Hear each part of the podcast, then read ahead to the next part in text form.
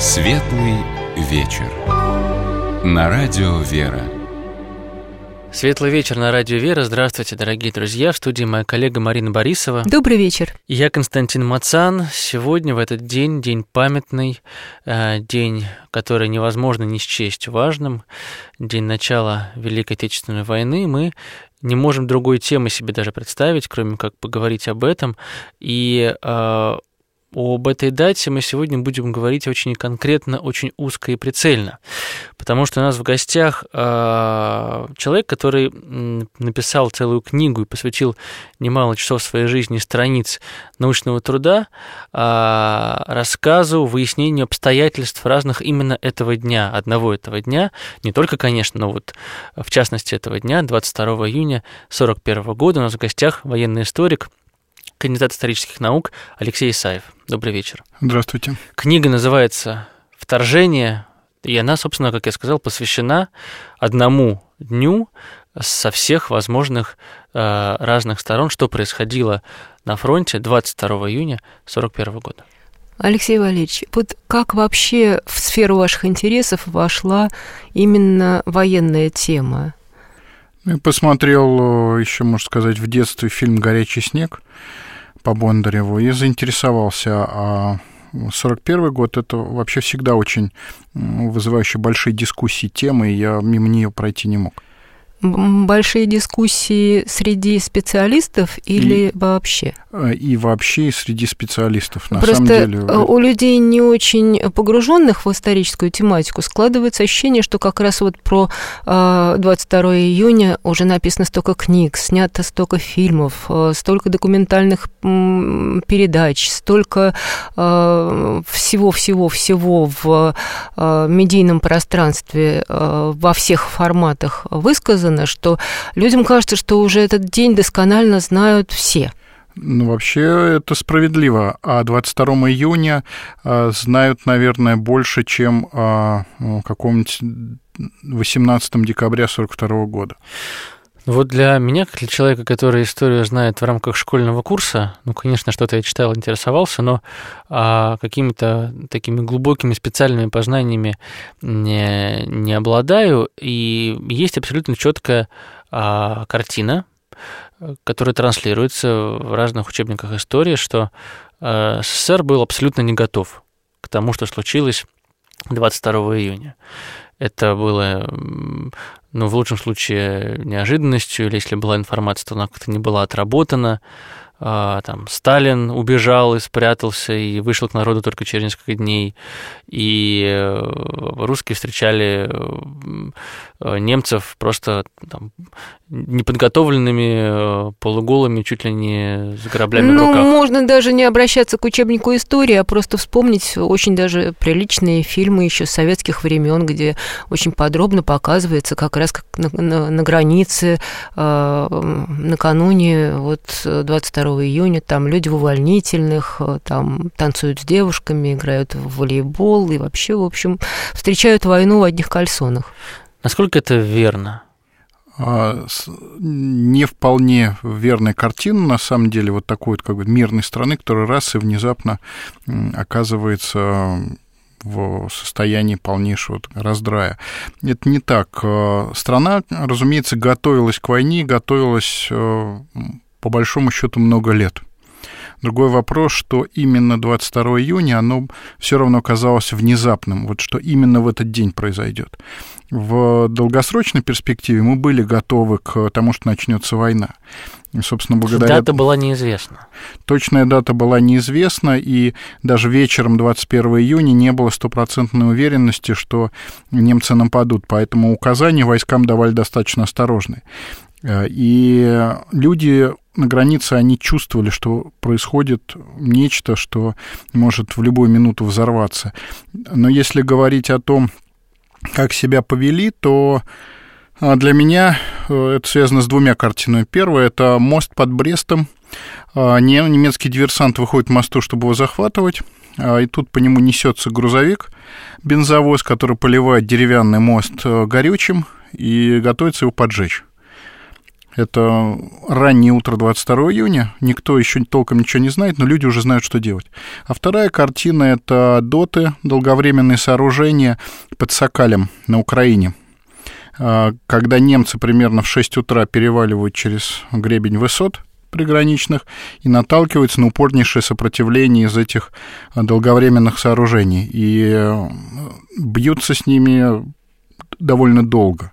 Возятся, прямо скажем, гораздо больше, чем они рассчитывали. Вы говорите, что э, все равно для всех э, сама дата э, и время нападения было э, неожиданностью. Ну а э, многочисленные версии о том, что Сталину разведка из разных стран докладывала об этом, это все неправда? А, докладывали каждый раз разное. Даты постоянно сдвигались.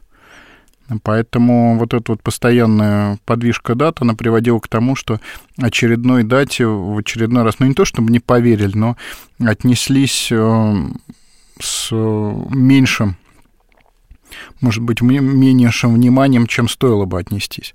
А так, да, шел поток информации от разведки достаточно хаотичный. Ну вот я просто помню эту фразу из а, уроков истории школьных, что Сталин ну никак не ждал нападение Германии и предательство Германии, которая только что подписала, ну не только что подписали пакт а, Риббентропа-Молотова, который в западных странах называется пакт Гитлера и Сталина. И не, Сталин... он везде называется на самом деле пакт Молотова-Риббентропа. То есть если его называют... Э, там, ну, по крайней мере, в публицистике, там в прессе немецкой Ну, это одиозное достаточно.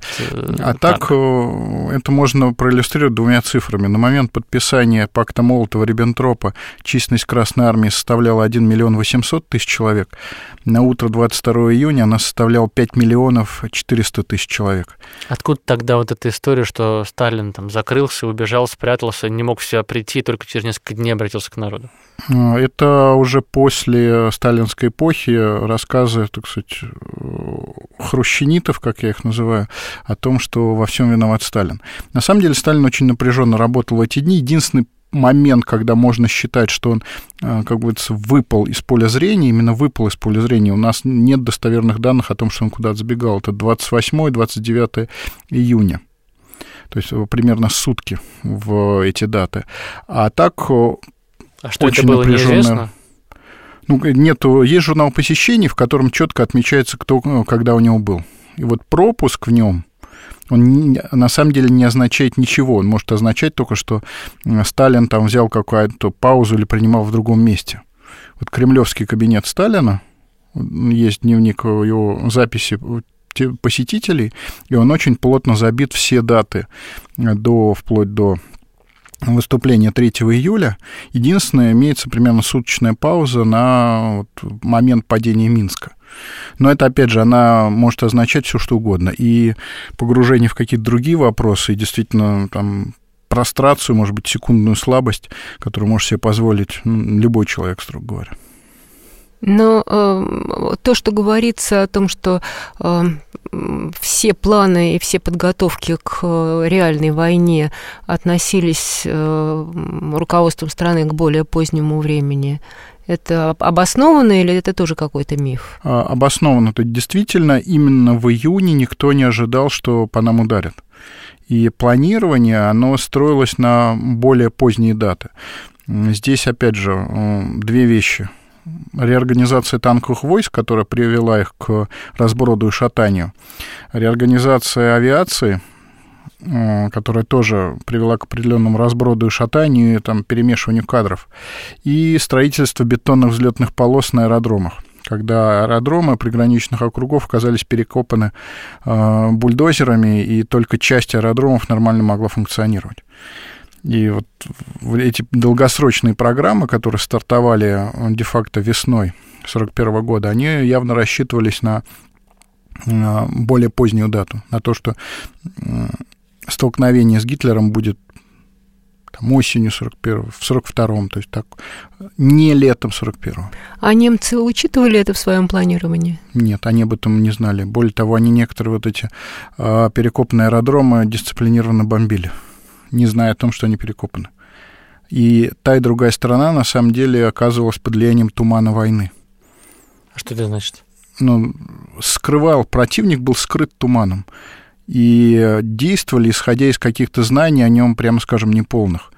И это касалось и Красной армии, и Вермахта. Вермахт тоже, наверное, наносил удары в некую вот эту вот в этот туман, не знаю, попал, не попал. Вы сказали такую вещь, которая мне чисто просто даже по-человечески интересно себе представить, как-то визуализировать, что на границе а, люди, видимо, военнослужащие, вот предчувствовали, что что-то начинается сейчас начнется.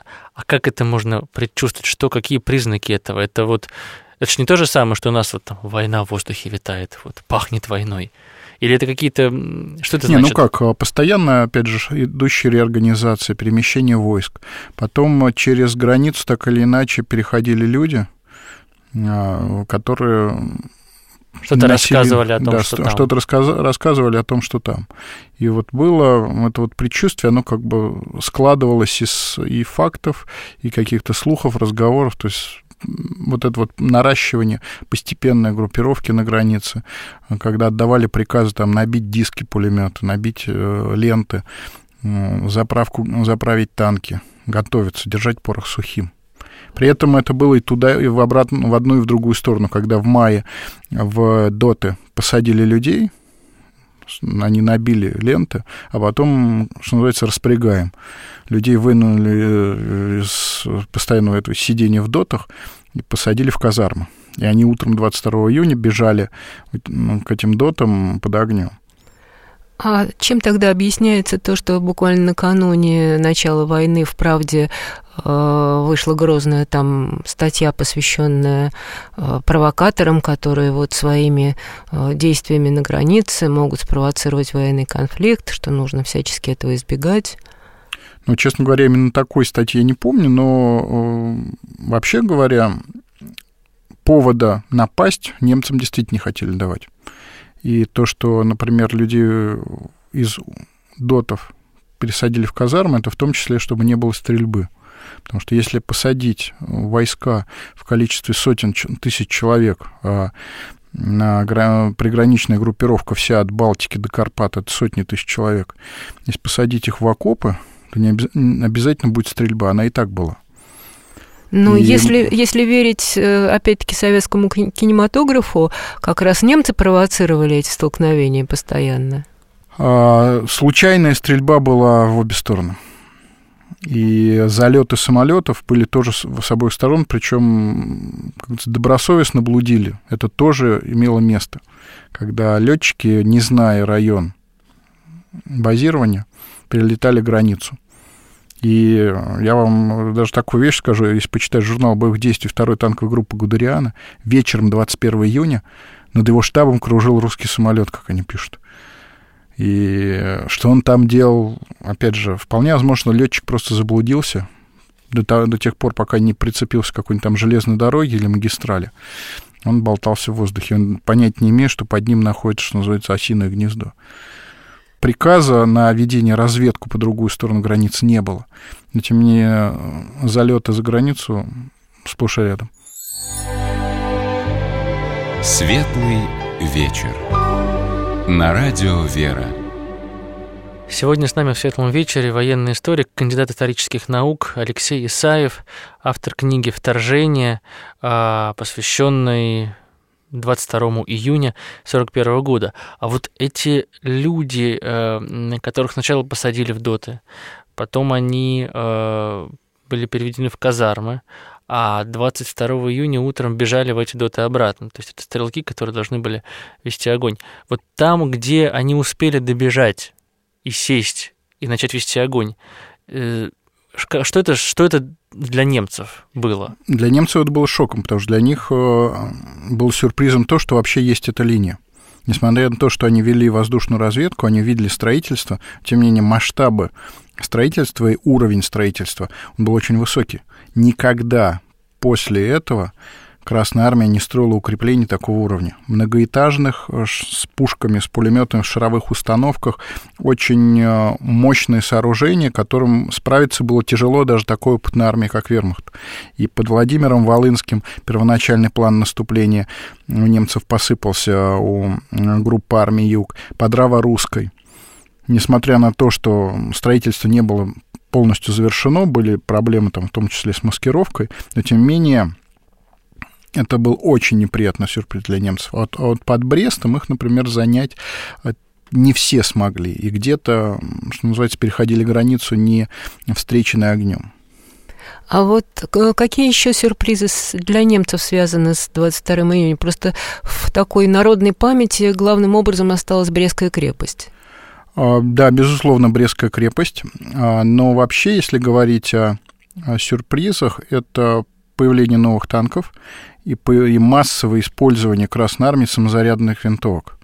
Для всех кто пересек границу и вступил в бой с э, теми частями, которые находились непосредственно у границы, русские десятизарядные винтовки. Это произвело неизгладимое впечатление. И эти русские ворошиловские стрелки постоянно идут. Русские снайперы стреляют, много ранений в голову. Ну, такая как бы постоянная опасность. А что за история с русскими снайперами? Почему не, для немцев это был сюрприз? А, для меня действительно очень странно это звучало, поскольку немцы были лидерами в области снайперского движения в Первую мировую войну. А вот к Второй мировой войне они это все подзабыли. А вот как раз э, Красная Армия эти уроки выучила Первой мировой, и снайпинг у нас был поднят на довольно высокий уровень. Поэтому и простые стрелки, хорошо умели стрелять. И были специализированные, выделены люди-снайперы со снайперской винтовки с оптикой. И они действительно терроризировали немцев э, в условиях и плотной линии фронта и каких-то, так сказать, маневренных операций. Это было постоянной опасностью. Что, что называется, из хлебов, откуда-то из леса обязательно будут стрелять русские снайперы. Это такая постоянная опасность надолго. С первого дня войны и на многие месяцы. Ну вот в первые дни войны я просто пытаюсь себе это опять-таки представить, а, даже чисто зрительно, для тех, кто, может быть, э, как и я, ну вот не может сразу до конца понять, а, вот нападают немцы, в каком составе, кто там, танки идут, тогда что этим танком э, выстрелы снайперов? Вот вы можете вот картинку нам нарисовать, что происходит? Не, ну танком, конечно, я вот так скажу, что танком-то и выстрелы советских э, пушек 45-ок были как слону дробина, особенно танком последнего выпуска, потому что произошел скачок качественный, неколичественной артиллерия 45 миллиметров против танков последних серий немецких была просто бесполезна. В лоб она их не брала вообще в принципе. Только с 50 метров, а это все, это смерть расчетом. С 50 метров это представьте, сколько это. Это, во-первых, на расчет должен быть железный минер, а во-вторых, в танке должны сидеть слепые, чтобы не попасть э, ответным выстрелом. А так, э, больше, на большей части границы переход осуществлялся пехотой. Пехоты, поддержанные самоходками, но в основном это пехота, пешим порядком. Как ни странно, немало было велосипедов. Немцы до прибалтийской э, Лиепая, э, Либавы, доехали на велосипедах. У них был велосипедный батальон, и они неслись там по дороге на велосипедиках. Там, где были танки под Брестом, к северу, с югу от Брестской крепости, опять же, под Сокалем. А, в Прибалтике, на самом деле, было сразу две танковых группы. Там на, и на Таураге шла, и на Алитус. Там, да, там был бронированный кулак, который довольно тяжело было остановить, и они сразу показали себя очень сильными противниками. А с авиацией что случилось? Вот есть тоже такое одно из... С, как... с чем? С авиацией, с нашей. Есть тоже такой из, э, из учебников истории некий штамп, не штамп, не знаю, что вот в первый день войны, в первые дни войны советская авиация была полностью уничтожена. Мы и почти, лишились. почти вся погибла на земле, что на, они стояли на аэродромах, их разбомбили, и вот такая печальная картина. А, действительно, немцами была проведена операция колоссальных масштабов. Во-первых, сначала выявление систем базирования, когда летали высотные самолеты а, с высоты в 10 километров, снимавшие приграничные округа и систему базирования авиации. А вторая операция – это непосредственно удары по этим аэродромам. И в силу вот этой причины, о которой я говорил ранее, постройки бетонных взлетных полос, самолеты на аэродромах действительно были скучены. И если осуществлялся удачный удар, а он, кстати, мог быть не первым, а вторым, третьим или даже десятым, то аэродром действительно превращался в море пламени. Другой вопрос, что выбить авиацию советскую немцам все же не удалось, особенно на Украине а, сталинские соколы, как их тогда называли, они вполне себе показали острые зубы и уже вечером 22 июня бомбили немцев под Устилугом. Это по другую сторону границы от Владимира Волынского. И в дальнейшем достаточно активно участвовали в боях. Вот на западном направлении авиация была действительно выметена, поскольку против нее действовало сразу два авиакорпуса. Соотношение сил э, было примерно одинаковым по количеству самолетов. При этом немцы делали больше вылетов. У них на один самолет было там до 10 человек техников, и они облепляли их, как муравьи, и быстро готовили к следующему вылету. И вот этот вот конвейер по 6 вылетов в день, он а, примерное равенство по количеству машин превращал в существенное превосходство. И в купе с активными ударами по аэродромам вот за, авиация Западного особого военного округа, Западного фронта, она была буквально выметена. И фактически э, командование фронта оказалось ослеплено. У него не было возможности вести полноценную воздушную разведку. В Прибалтике дела были намного лучше. Вот на юге, на юго-западном фронте, там немцы пощипали нашу авиацию, но она долго сохраняла боеспособность. А в Прибалтике тоже не так все плохо было, хотя были места, где буквально в первый день вышли к аэродромам даже не танки, даже не мотоциклисты, а прям танки приехали на аэродром. Но поскольку авиация все же была распределена в глубину, она продолжала воздействовать на немцев, и слова о том, что русские пилоты постоянно нас бомбят, и обстреливают из бортового оружия, это тоже такое постоянное а, упоминание об этом в немецких документах. И причем первый огненный таран, сейчас уже достоверно известно, и по документам, и по, так сказать, воспоминаниям, первый огненный таран состоялся уже 22 июня когда летчик сознательно наш подбитый врезался в колонну артиллерийской батареи 6-й пехотной дивизии в Прибалтике и, что называется, разметали всех, кто находился у этих пушек. И э, хирург дивизионно говорил про, так сказать, обугленные тела вокруг этих орудий. Это уже примерно полдень 22 июня. Опять же, к вопросу о хаосе, о беготне в исподнем и прочем. А вообще-то были какие-то крупные э, боестолкновения 22-го? Был ли отпор такой вот э, массированный воинский с советской стороны? Э, безусловно, помимо дотов, о которых я говорил, э, серьезный бой разыгрался, например, за Таураги. То есть крепость, Брестская крепость нам известна, это, что называется, 400 человек уби- только убитыми. Э, потерь немцев за ее штурм это много по меркам 41 года. А в Прибалтике Таураги упорная оборона, которая была пробита не без труда элитной немецкой первой танковой дивизии. Оборонялась 125-я советская стрелковая дивизия, и ее уже, можно сказать, добивали уже в ночи. То есть, когда они попытались отойти на следующий рубеж, даже по штабу дивизии ударили немецкие танки. То есть бой шел до поздней ночи. Вообще немцы очень активно использовали психостимуляторы. И за счет этого бои вот эти июньские, они шли прям с раннего утра до самого позднего вечера психостимуляторы, в смысле, э, немецкие солдаты что-то э, да, принимали, они принимали чтобы первитин. Аппарат... Что такое допинг? А, я бы даже сказал, это все же даже не допинг, а именно психостимулятор и первитин. Это реально это наркотик. Э, и вот этот наркотик применялся и во французской компании, и у нас. Это позволяло, что называется, воевать с 5 утра до после полуночи и даже несколько ночей не спать. Это, естественно, чудовищный удар по организму, но, тем не менее, это увеличивало и физическую силу, снимало усталость. Поэтому, когда там читаешь, что раз вечером встали на лагерем, там ближе к полуночи, а в 5 утра поехали обратно уже полностью готовые, заправленные, это уже не вызывает никакого удивления. Но в советской армии ничего подобного не было. А официально нет.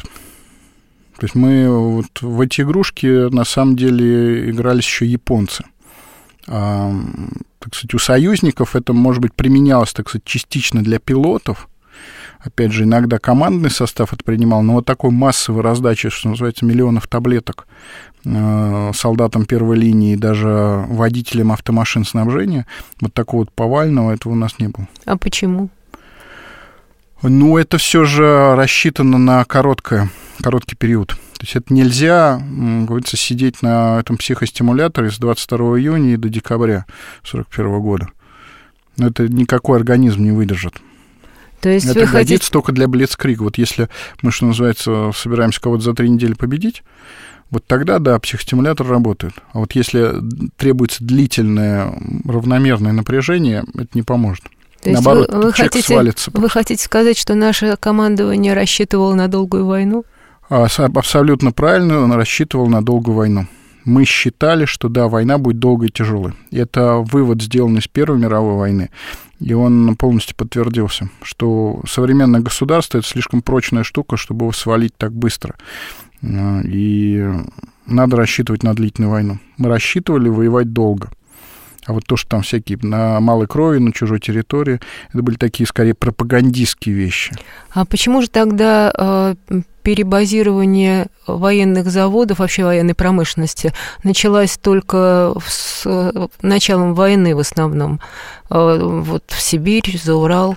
Ну как, на самом деле программа строительства заводов в глубине страны, она началась задолго до 22 июня. И, собственно, вывозили предприятия на э, строительные площадки, иной раз уже находящиеся на высокой степени готовности, строящихся предприятий или там запасных предприятий. Вот, например, в моем родном городе Ташкенте как появился 84-й авиационный завод? Туда вывезли а, предприятие на строящиеся мощности 300 какого-то авиационного завода. И он там прижился и просуществовал до недавнего времени.